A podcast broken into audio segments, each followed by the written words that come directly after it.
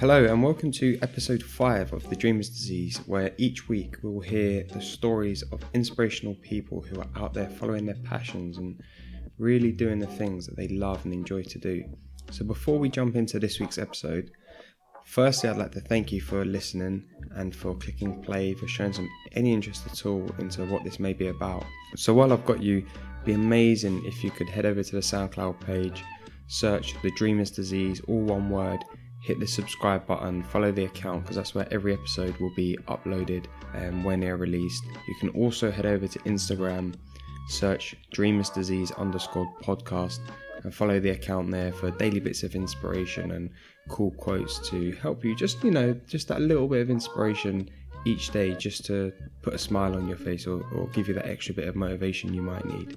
On this episode, I'm joined by Alia Morrow, who's a journalist, a blogger, Instagram model, just an all-round great person, to be honest. And hearing her story is really great, from how she started out as a blogger and turned that into then interning for publications. And she did a very, very early interview with Ed Sheeran before he was the huge global star that he is today. We also spoke about how she started reading and writing as a kind of therapy for herself and utilised that and turned that now into what is essentially a job and a passion that she pursues on a daily basis. We spoke about how she was active on Twitter and social media in the early days to build up her contact book, how her cultural background has helped her through her career, the 10,000 hour rule, the importance of quality over quantity, not limiting yourself, and also how she managed to monetize her writing skills into what is essentially now a full-time job for her.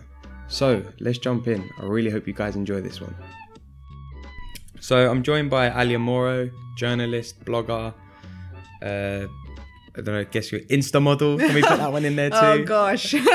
Social commentator. So yeah, welcome. Hello. Hi. So to start off with, can you just tell us a bit about who you are and what you do? Well, hello everyone. My name is Alia. I am a journalist and a blogger, and I like to pose for photos too. So I do a lot of writing for publications like The New York Post, Grazia, Refinery29, The Debrief. So I touched on a lot of subjects like fashion, lifestyle, social commentary, and those are sort of the subjects that I touch on my blog, morissa.com as well. And yeah, that's it really. It all kind of ties in quite well together, I think. Yeah, I think it does. It does. It works well for your brand. Thanks. So let's roll it back to the beginning. Mm-hmm. Where did you start out in writing and journalism and wanting to get into what you do now? I actually started out doing a lot of music journalism. I didn't really know what I wanted to do sort of growing up. I was always sort of a really big sort of reader and writer, and I'd kind of do it as like therapy for myself essentially. And then as I kind of got older and like went to uni, I studied sociology and psychology, not because of anything in particular other than I had no idea what the hell I wanted to do. So that's kind of often the next natural progression. And then as the years went on, I sort of was very kind of active on social media just because that's kind of how we've all grown up. So I was on Twitter already, like I already had Facebook, actually Instagram came a little bit later. And I can't remember how it was really, but I started interning, at this place called Spoonfed, which was kind of like Time Out basically, but like more for sort of clubs and clubbing and all that kind of stuff. And I was doing a lot of, like I said, music journalism. I actually interviewed Ed Sheeran, which was nuts, and really early days before he was Ed Sheeran. And so kind of through doing that, I was like, I really enjoy this actually. And I was kind of just really, like I said, active on Twitter, which helped me get more sort of jobs and stuff. I started covering I Love Live for Rewind magazine, old school. And then through doing all of that, I was like, I really love this and I'm a bit of a nerd. So I then applied for a master's in journalism, which I was doing alongside continuing to kind of freelance and do lots of music journalism. I interviewed everyone from like The Game, Brandy, which was cool, Eve, like all sorts of music artists. And then through that, I kind of I think as you get older, you sort of figure out a little bit more what it is that you kind of, you know, you hone in a little bit more on skills, or like, oh, actually, I really like that aspect of that, or I really like this kind of thing. So I started to kind of just expand the sort of things that I was writing about. And yeah, I think I'll let you cut in now because I could go on forever. No, it's a good start. It's a good start. So there's a couple of things that you mentioned that I want to talk about straight away. So education and study and psychology and sociology, was that just as it was something you enjoyed, or was that something that you studied with a view of going into sort of writing and journalism? Well, at the time, I literally had no idea what I wanted to do. Those were just aspects that I was interested in. You know, that's life, isn't it? It affects all of us in kind of every aspect, is, you know, how you think, how you kind of interact with people, all of those sort of things. So that was something that I was just interested in anyway. And I think that you could use for any kind of job that you go into. I actually wanted to be a therapist at that point. Which did not work out. But yeah, so no, it wasn't really with an aim to utilize it in my journalism. But I think that now these days, I incorporate it quite a lot in my work. Like I wrote a piece recently on how we don't swap phone numbers anymore. We swap social media, and like how that affects us sort of getting to know each other. I wrote another article on how, like, why it hurts to be unfollowed, because that's totally a thing. So I kind of, these days I incorporate a lot of the sort of sociology, psychology sort of aspects of things into my writing, but it wasn't on purpose. It's just that I'm interested in both. So it's like your two interests have kind of come together at a point now where you can do both at the same time, the same thing. Exactly, which I'm really enjoying. Nice. And then the internships that you I can't remember the publication you said, what was it called? I've interned at quite a few places, actually. I interned at Grazia, which actually was quite a game changer for me, because I hadn't, when I started interning at Grazia, which is obviously like a fashion magazine, I had never written about fashion before, and I was like literally living in like my little tracksuits, and like I didn't think about it, didn't know anything essentially about fashion.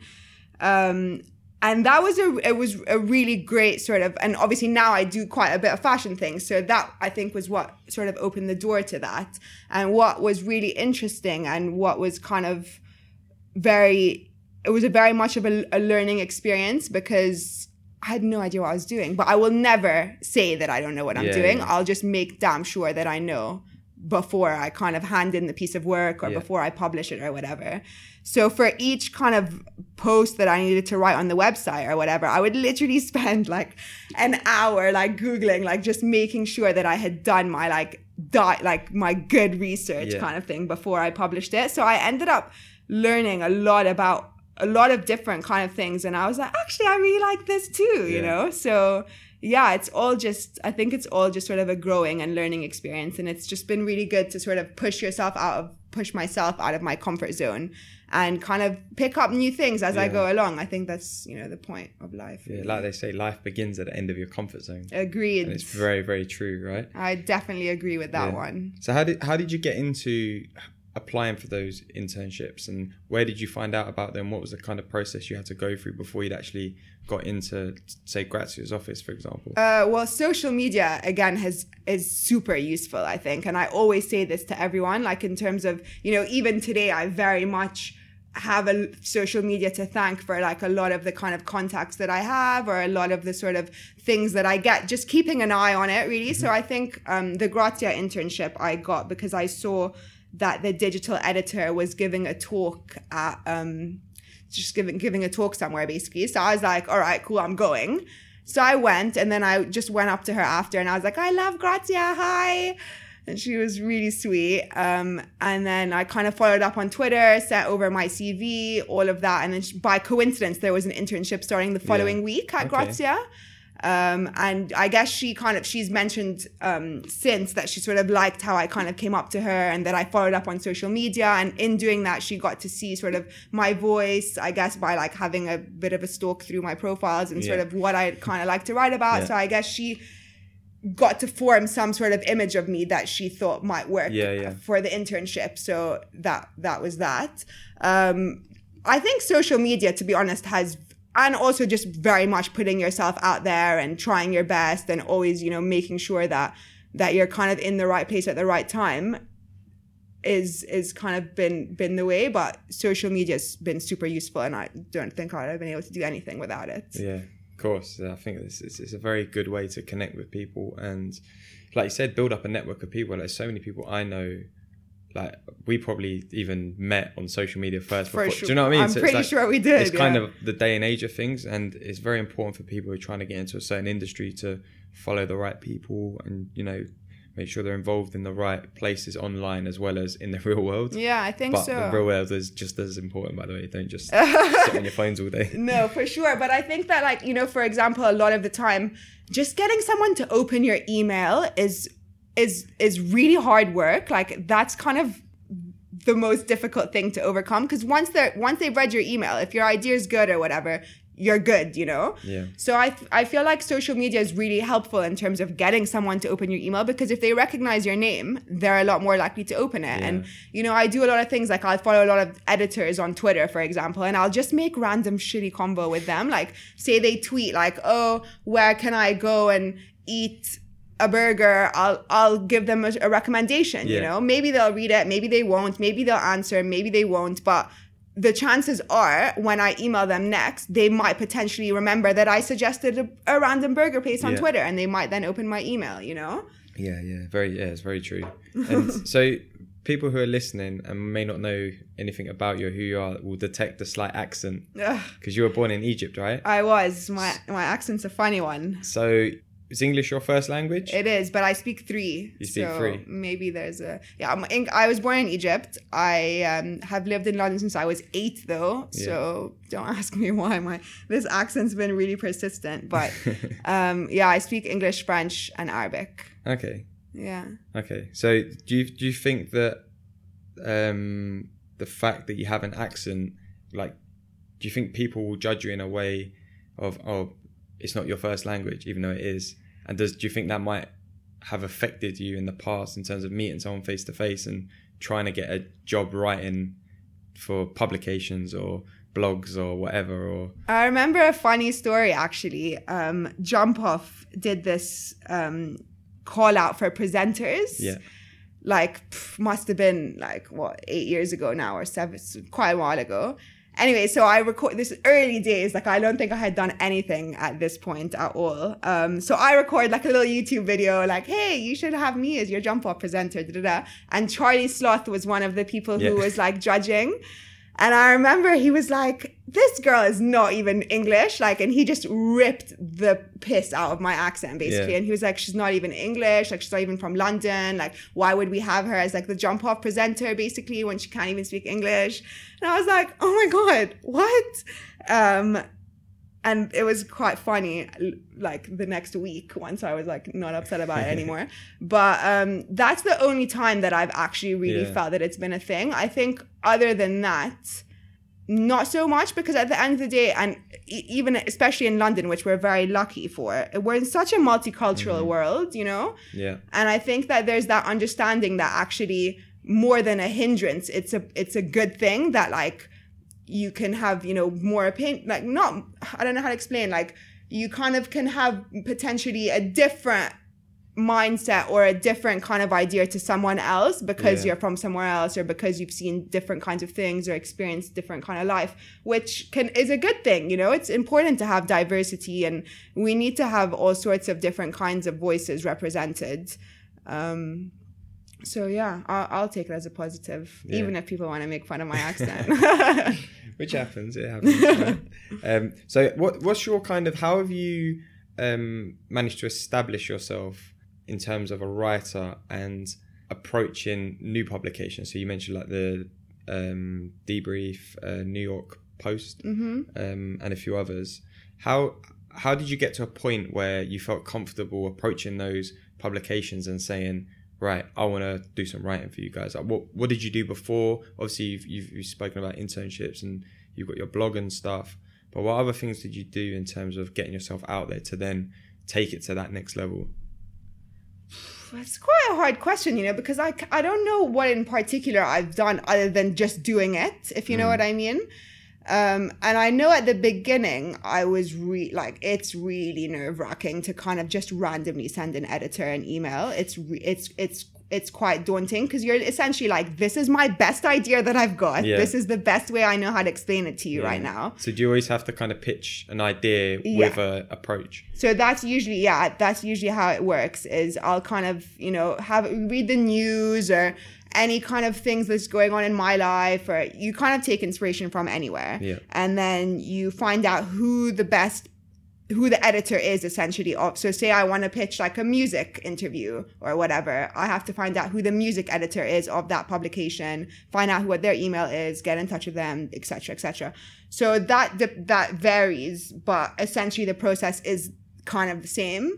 So at the beginning, and it still sort of is, but at the beginning it was super nerve-wracking to just randomly send an email. And a lot of the time, they don't even answer. Yeah. So it can be really disheartening and really like, oh my God, I suck. All my ideas suck.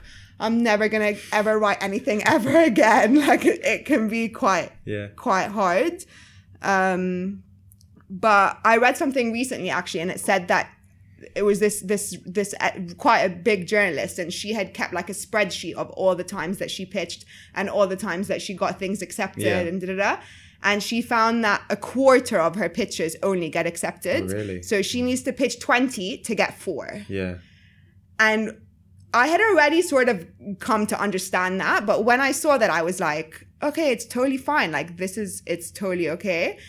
So I think the more you do, the more you kind of build a little bit of a thick skin, and the more you understand, like, it's not about you. It's about, you know, what fits in, you know, like, is this a topical thing for this month? Or did they do something similar last month that they don't want to repeat? Or like, there are loads of things basically that could dictate whether or not an idea of yours gets taken. So essentially 10,000 hours basically. Yeah. And I think as you go, you sort of figure out a little bit more how to sell your idea. You build up a bit of a rapport. So I got an article published in the New York Post a few weeks ago. The editor really, really liked the piece. She really like we both enjoyed working with each other. So I've just submitted another article to her today. Yeah. So as you kind of get to build rapport with editors, they'll come back to you, or they'll be like, oh, you mentioned this in that article that you wrote. I'd love you to like expand on it in a whole new article. Yeah. Okay. So it kind of builds up, but it's very much sort of just being willing to take that plunge and having the thick skin to like not mind if someone says no, or to not mind if someone doesn't answer, and just keep going basically. And have you ever pitched the same idea to two different? Or more all than the time. Different? And all have the you ever had a situation where more than one have come back and said, yeah, we want you to write this article for us? Or... The etiquette is to pitch one at a time. Yeah. So you pitch it somewhere, you give them a week. Yeah. You chase them, and if they don't answer you, you pitch it somewhere else. Yeah, okay. If it's super time sensitive, you can pitch it to places simultaneously. But the etiquette then really is like, okay, this is super time sensitive. So just so you know, I've also pitched it elsewhere. If you want it, holler, basically. Yeah. Fair enough. And do you reckon there's probably some people out there who do that? Like, I've sent it to loads of other people, but they really haven't. They've just sent it to one. But it's all to do with your relationships and your network. So if you're gonna piss off the editor, it's not genius. You know? And how closely would you work with an editor once you've submitted an article? Once they've accepted the idea. Yeah. It depends. Like, some can be quite full on, but usually they'll give you the guide. Like, usually they'll be like, hey, this is what we want. Like, maybe can you try focus on this, or can you try and speak to like an expert about that, or And they'll sort of lead you to it. Mm-hmm. I've had one experience where I literally would go back to my bed and cry pretty much every day because like it was really difficult, and they would just be like, oh no, start again, no. So I was like, oh shit, I'm an awful writer basically, you know? And it's quite disheartening. But overall, I've been quite lucky, and I've worked with mostly some really lovely editors who are really, and they're just trying to get the best out of you, you know? So I think it's about not taking it personally and taking the constructive criticism. And And have you ever had anyone, or do you have anyone that's sort of acted like a mentor for you? I've been surrounded by some really great people. And I think what's lovely these days as well with the whole sort of social media thing is that we can all sort of act as mentors. This is going to sound really cheesy, but we can all kind of act as mentors for each other, you know? And one of my favorite quotes is, a candle loses nothing by lighting another candle. Yeah. And I think it's so true. Like, we're not, you know, I'm not competing with anyone. Like, we can all help each other, essentially. Mm-hmm. And it's been quite nice to sort of have that that support network, I think, across the socials. Yeah. I feel like that's coming through a lot more, though, now. A lot more people are willing to help each other, whereas at first it was like everyone was kind of fighting for the same thing and against each other. Yeah. And now it's kind of simmered down and everyone's like, okay, cool, well, why don't we all just help each other, because we'll all get there in the end together. Yeah. Rather than all trying to do it by ourselves, which is very interesting. Yeah, I think once you're a little bit more established, you don't need to be as scared and like as protective maybe of your contacts or whatever. Yeah. And then so once you've submitted an article and it's been published and it's out there in the world for people to read, how does that make you feel for a start? It's particularly like more personal stuff as well. The personal ones are obviously a lot more difficult to kind of have published, obviously, because you know that people are gonna, you know who you're talking about, or they're gonna know who, you know, what you're saying or whatever. I wrote an article a few years ago about alopecia because like I lost some of my hair and like out of stress and and that was, I think, partly one of the first super personal kind of articles that I wrote, and it was, the reaction to it was just so lovely. Like, there were so many girls who got in touch with me and were like, oh my god, like, I have alopecia and it's so nice to like know that, you know, it's, you're fine now, and like maybe I'll be fine too. And you know, there was just so many people who kind of got in touch with me like, oh, thanks for like giving a voice to this, or we didn't even know that this existed. Or so for me, I kind of just try and take it as that, like, if I can start conversation about something, or if I can sort of give, you know, hope to someone who like might otherwise be super sad about something, or, you know, and I think that's why I love reading, and that's why I've always loved writing, is it helps you understand what it is that you're feeling and what it is that you're thinking.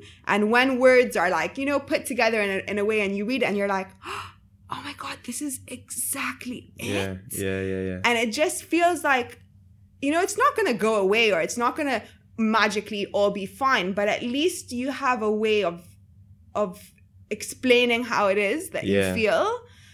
And yeah, if I can do that for someone, or even for myself, that's plenty. Yeah. And that's more than enough kind of to make me not so daunted by it. And for you, would that be almost like for you personally, like a measure of success?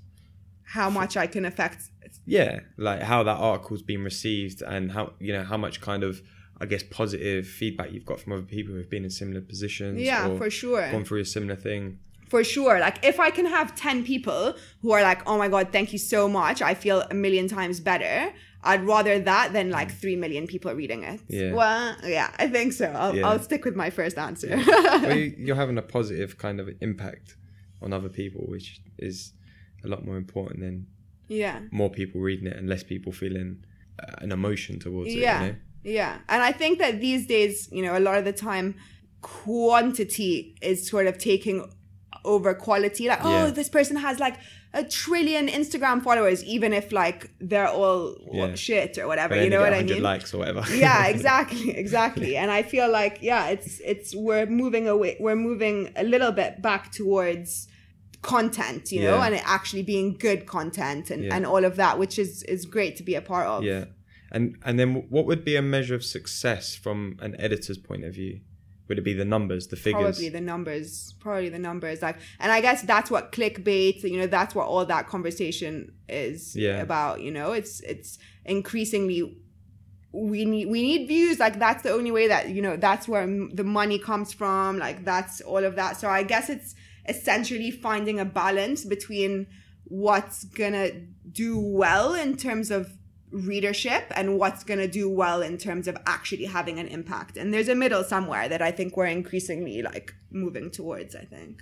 So I wanted to talk a bit about your more, I guess, social commentary kind of articles, and the ones that, you know, you've written more from a more personal point of view, like you've written about, you know, sex before marriage and like Muslim mm-hmm. families and relationships and, you know, expressing those and showing those off on social media. Yeah. You know, the people's attitudes towards mental health and celebrities. Oh, thanks. You read my stuff. I have done my research, you know, you've got to do research. And you also wrote one about breast cancer as well. Like, yeah. First of all, what makes you want to write those type of articles? And then secondly, how much research do you put into them? In terms of like, you know, the breast cancer one, obviously you can't, like, if you're chucking about figures and facts, you need to make sure you know your shit. And then like the celebrities and mental health, like you have to make sure you've backed that up with facts. Mm-hmm. And, you know, it's like doing a uni dissertation. Yeah, it's exactly your, like that. I can't remember what they're called, you know, the footnotes or whatever. Citations. It is. Yeah. Yeah, it's exactly like that. And these days with journalism as well, obviously that some mistakes do happen. What was the one? Everyone knows what I'm talking about. I'm sure there's... when they like call someone by the wrong name, or what was it that happened recently? There was like a huge scandal. There's always like the wrong picture for the wrong person, or, you know, all that stuff. Exactly. So that obviously does happen, but I never want that to be me. Yeah. No, I always do a lot of research. That's my first stage every time. Like I'll read every single thing that I can find pretty much on it, and like make all my notes. And then through that, it's often through that I actually come to my arguments and my conclusions. Like I'm very conscious of not just chatting shit, you know, and there's a lot of like fake news out there and stuff. And it's not about sort of perpetuating that, you know, there's no point, you might as well stay silent. So yeah, I always do my research and I always try and make sure that I'm actually contributing something positive to the conversation. In terms of how I decide what it is that I want to write about, I know this is like the buzzword of the moment, but I always try and be authentic, essentially. Yeah. So is it something that I feel strongly about? Is it something, again, that I feel like I can contribute something to? And even in terms of actually getting... So the breast cancer thing, for example, one of my friends... is going through... She's actually having her last chemo today. So shout out to Lauren. So that was, you know, she released a line of t-shirts to kind of raise awareness that we should all be checking our boobs, that, you know, all of that kind of thing, that there's a lot more, it affects all sort of aspects of your life. So that was something that I just wanted to kind of contribute to and raise awareness with. Anything that you can do to help, you know what I mean? I noticed there's a little bit of a trend in your writings. Well, that's good. So a lot of them... Well, I say a lot. A few of them are focused around social media in particular and the kind of impact it has on our lives, be it, you know, relationships or celebrities or like, you know, saying about alopecia and stress. And that probably, a lot of that probably would have been born out of, you know, the social media world and constantly like looking at people and comparing. Yeah. Like, but you've also spoken really positively about social media and how it's really helped you. So what sort of impact do you feel it has on the kind of generation, or our generation for a start, and also the generations to come? Honestly, I love social media, and that's why I really enjoy writing about it, because I feel like as much as it's a huge part of my life, like I post on Instagram at least twice a day, you know, I have all my posts scheduled on Twitter, like I love social media. But at the same time, I can very much see the flip side, and I think that's why I enjoyed writing about it, and I think that's why my articles about it are quite insightful, because I'm simultaneously in it but also able to observe it from a different view. In terms of how do I think it's going to affect us, I think that we are going to just figure it out a bit more. You know, it's brand new. Like we literally 10 years ago, there was no... Instagram, I think, is 8 years old or 7 years old. Yeah. That's literally brand new. So I think that as we continue, we're going to figure out more and more how to make it work for us as opposed to us working for it. Yeah. So the article that I wrote today was about how there's been a huge rise in people having two Instagram accounts. Yeah. So it's like a Finstagram and a Rinstagram, basically, which is, so a lot of people have a second Instagram account now where they're being a lot more, because obviously your main one is like super curated and it all like looks really nice and you're aware of what you're posting. And I have an app that I can actually see what my grid's going to look like and just make sure it all looks nice and stuff. So this second Instagram account that everyone's getting, you just post whatever the hell you want, whenever the hell you want. And increasingly, people are having a second Instagram. I want a second Instagram account. Yeah. If it just means that I can do whatever and not need to think about it, that's fantastic, you know? And I think that more and more things like that, like Instagram have now rolled out that you can add like multiple photos or, you know, the Instagram stories. Like, and I think that we're going to move increasingly away from sort of this perfection, or increasingly we understand that that's an edited photo. You know what I mean? Like, I'm not going to now look at a photo and be like, oh my God, why does she look like that? And I don't, because you've probably used 3 apps to look like that, you know? And I think that as we continue, people are just going to get that more and more. And it's not going to be as big of a deal. We're not going to need to panic. Like when we had electricity, everyone was probably like, oh my God, we have electricity. How is this going to affect us? People are not going to sleep anymore because they have light all the time. Like, who knows, you know? Which has not been the case, because we are humans and we adapt. We do. And I think it's interesting what you just said about the 2 social media accounts, because that's the first time I've noticed it with people, but it's the first time I've heard of it being a thing. And I feel like people just want to have that freedom, because it's like people have like created a brand of themselves. Exactly. And now they just actually want to be themselves, which is really like... Exactly. Like juxtaposition, isn't it, of living on social media. Yeah. Talking of which, your account, as you just mentioned, is all like nicely laid out and, you know, nice pictures and nice places and... I try. Et cetera, et cetera. Like, at what point did you decide to sort of combine your writing with that kind of more, I guess, like modeling kind of aspect as well through your Instagram account or whatever it may be? Well, actually, it was quite interesting how it all came about, because obviously this whole like influencer thing is quite a new sort of relatively new trend and all of that. And I remember when I was interning at Grazia, they used to send me on all of their a lot of their press trips, basically. So I went to the Bahamas, I went to Morocco with UGG, like they sent me to all sorts of press trips. So on the press trips, it would be me as representative of Grazia, a few other like editors, journalists, and loads of bloggers, okay? Yeah. Who... no disrespect to the bloggers at all. Like, I'm a blogger too at this point. Like, a lot of people are doing really well for themselves. But quite a few of them, like, didn't know how to write at all. And I was like, if you guys can do that, I'm pretty sure I can do that too. Yeah. So that was sort of the first kind of inkling of, you know, why don't I just try? And... It was interesting, because I've actually always wanted to model, like since I was 5, probably. I've always wanted to kind of get into it, and I've always really enjoyed it. So in seeing that this was something that I could sort of do because I'm myself, as opposed to like, oh, you need to be super skinny and you need to be super tall, which I'm not. So the fact that I could do it because I'm myself and because I write or whatever was a really cool sort of realization, you know? And I think that these days you can essentially, again, like, sorry for the cheese, but like you can essentially be whatever you want these days, you know, as long as you try your best, I guess. So yeah, it was kind of just that sort of understanding that I am all of those different things, and I am multifaceted, and I am interested in this, and I like to, you know, I can take a nice photo, but I can also write and you know, and why I just felt like, why should I limit myself to just doing one or the other when I can do both, and they can tie in nicely with each other? It doesn't need to be one or the other, you know? Yeah, no, definitely. It's nice. I think it's definitely a good thing to combine a lot of stuff like that, because this day and age, like, the more skills you have, like, it's so important. It's like you don't have to be good at just one thing. You can be good at multiple things. Yeah. Because there's the resource, I guess, out there to kind of do it, and it's like, if you're not taking advantage of that, that's the thing, then it's your loss, really, isn't it? That's the thing. And I think that said, there obviously is, you know, it is important to be consistent, and that's why when you were like, oh, there's a trend in what you write, I'm like, yay, that's good, you know, that's coming across, because I think that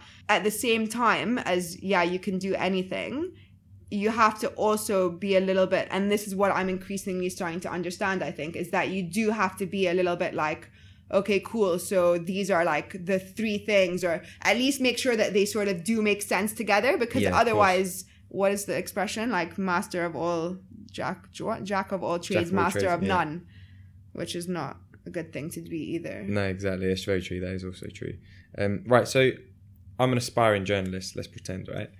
What tips would you give me to get into journalism, and what skills would you say I would need? Read. Yeah.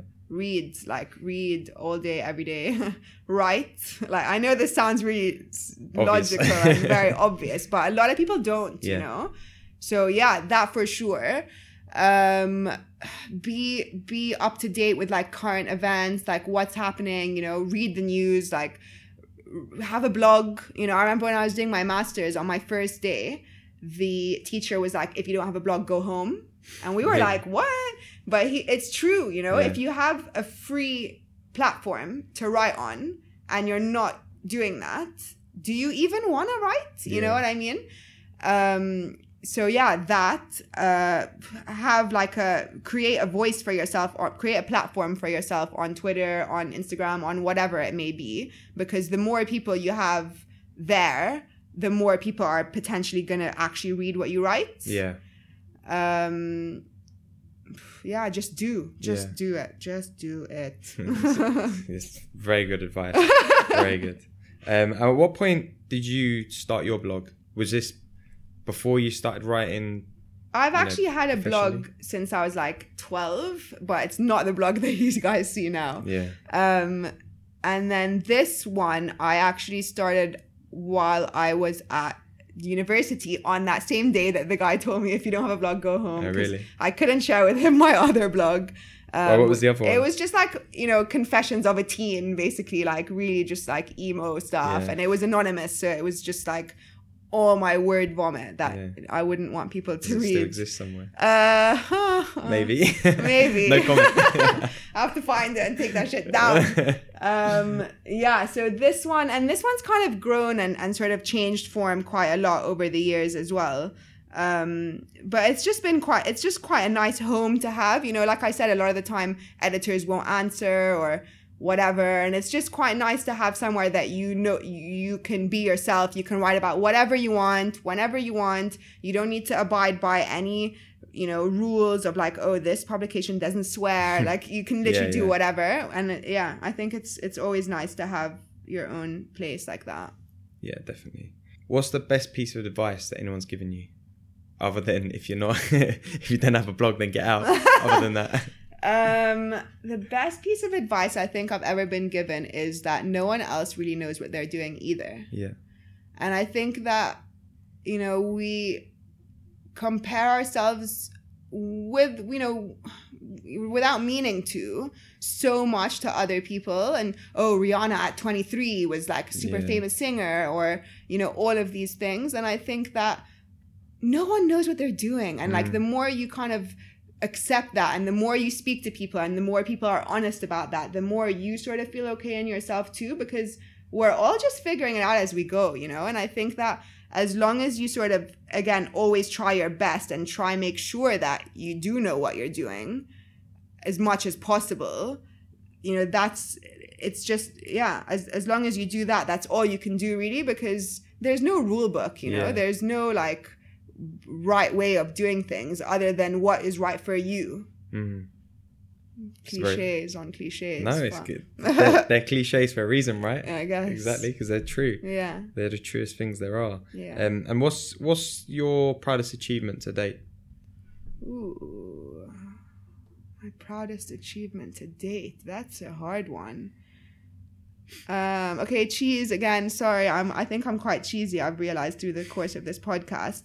But honestly, my proudest achievement is like every time I do something new that I didn't do, that I wasn't able to do before, or every time I kind of, you know, panic less before doing something, or every time I find something a little bit easier than I did the last time. And that's it really, sort of growing and sort of recognizing and seeing and being able to chart that growth. That's for sure my biggest achievement. Nice. And what's your end goal? World domination. No, end goal is, world domination in a way, but essentially being able to do what I want, when I want, when it comes to anything. I want to make a film. Cool. That's not weird. Alia's making a film, you know? That, I think that would be my end goal. to be able to do whatever I want under the umbrella. Yeah. And it being awesome. Yeah. Cool. And at what point did you start to monetize your writing skills? Where did it come into play that actually I can start making money from this and live off of this? I think there's a lot of discussion around, you know, how much should you do for free? How much should you, you know, a lot of people don't want to pay creatives and all of that kind of thing. And there's definitely something to be said for needing and wanting to get paid, obviously. I do think that you need to do some work for free before you get to that stage. Mm-hmm. And I definitely did, you know, but then it comes to a point where you're like, cool, I know my shit now. You know, and you've kind of paid your dues enough to be like, yeah. No, I deserve to get paid. Yeah. So when that stage came for me was probably quite a few years, like a couple of years in, you know, post internship, like post kind of 10,000 hours essentially. Yeah. And then you kind of just have to make that switch and be like, no, now I need to get paid. And then you kind of have to stick to that. Yeah. And I was having a conversation actually with an editor of one of the biggest sort of monthly women's magazines just a few days ago. And she was saying how it's really important that once you've got to that stage to not backtrack at all, ever, even for, you know, just to not backtrack, because for every person who's like, cool, I'll do this for free, that's taking out of the pockets of everyone else. Yeah. So we kind of all have to, again, after that level of, cool, I've paid my dues now, you all kind of have to band together at that point and be like, no, we deserve to get paid because this is a skill. Yeah. And this is hard work. And, you know, this is something that I've worked my ass off for, basically. Yeah. So you like really have to put your foot down and be like, someone approaches you to write an article for their website or blog or, you know, for their music, whatever magazine, you have to put your foot down and be like, no, actually, I'm only doing paid work. Exactly. Or sometimes they'll be like, you know, I had someone got in touch with me recently, like, we have like a £50 budget for like 1,000, and I was like, no, you know, I don't get out of bed for less than £1,000. Well, there's something to be said for that in a way, you know, there's something to be said for that. Like, again, you need to know what your worth is and fight for that and put your foot down for that, because there's work that you did to get to that level. And if we're sitting at the same table, there's a reason for that. Of course, of course. Okay, so last couple of questions now. So think back to your younger self, your emo blog self. Yeah. Even before that, before you started writing, blogging, etc. Yeah.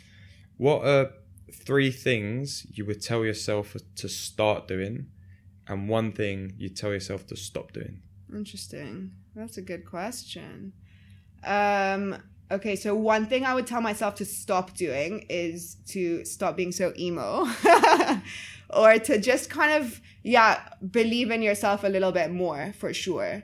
In terms of things that I would tell myself to start doing is, I would say to start doing from much younger. I think that's like my biggest regret probably is that but again, like, everything happens for a reason and I probably wouldn't be this person now, and I'm quite happy with this person, like, had I been behaved any differently. But definitely to start earlier, to stop comparing yourself to other people, to not panic so much that I didn't know what I wanted to do, to be more secure in my own thoughts, and to just embark on my 10,000 hours because that's how long it takes. Nice. Okay, last one. What's your ultimate happiness goal? I don't want to sound ungrateful, but I feel like happiness is a journey as opposed to a destination. Cheese, so much cheese. I'm sorry. But yeah, just basically, I think happiness is continually improving and bettering yourself, your offering, your life. Cool. And on that note, before we sign out, can you let the people know where they can find you online, where they can find your blog, you know, what's all your Twitter handles, etc.? So I'm at Morizla on everything. So that's MOORIZZLA. Twitter, Facebook, Instagram, Snapchat. My blog is morissa.com. Yeah. I think that should do it. Cool. And well, thank you for giving us this time and imparting some knowledge on us and, you know, bringing the cheese to the table. I really enjoyed it. Thank you so much for having me. So yeah, guys, let us know what you think about that. Hit us both up, you know, hit us up on Twitter with some comments, review the interview. Let us know what you think. If there's any more questions you've got as well that you want to ask either of us, then feel free to kind of get in touch, and yeah, see you next time. Bye. So there we have it, guys. That's episode 5. I really hope you guys got a lot out of that. You know, there's some real nuggets of information there from Alia. And I know she was quite worried about saying lots of cliche statements, but, you know, they're there for a reason. They ring true a lot of the time. So it's really great to hear someone with her kind of experience and the career path that she's following and building on to be spitting out those bits of information. There's a lot of knowledge in what she said and understanding, and also, you know, there's a real trend in the episodes so far of people who are really, really working hard and really out there chasing these goals and these dreams that they want to live their lives at. And it's really inspiring to hear these stories and speak to these people. So I really hope that you guys can learn from that, take a little bit from it, you know, even if it's just that small 1%, because each day, if you can just improve yourself by 1%, then at the end of the year, that's 365% better than you were at the start of the year. So it's a really great way to go through your days, is just trying to improve yourself or getting that little bit of inspiration to give yourself that extra 1% of value. So at the end of the year, you can look back and really see you've grown and learned throughout that year. So before I sign out, as I said, you know, make sure you follow the account, make sure you keep locked in. Tweet me at @IamAlexManzi. I'd love to hear what you guys think, and if there's any people as well that you think would be great for me to have a chat to and hear their stories, then, you know, I'm more than interested to hear and find more people and, you know, open up this web of people who are out there really following their passions. So thanks again for tuning in, and we'll see you next time.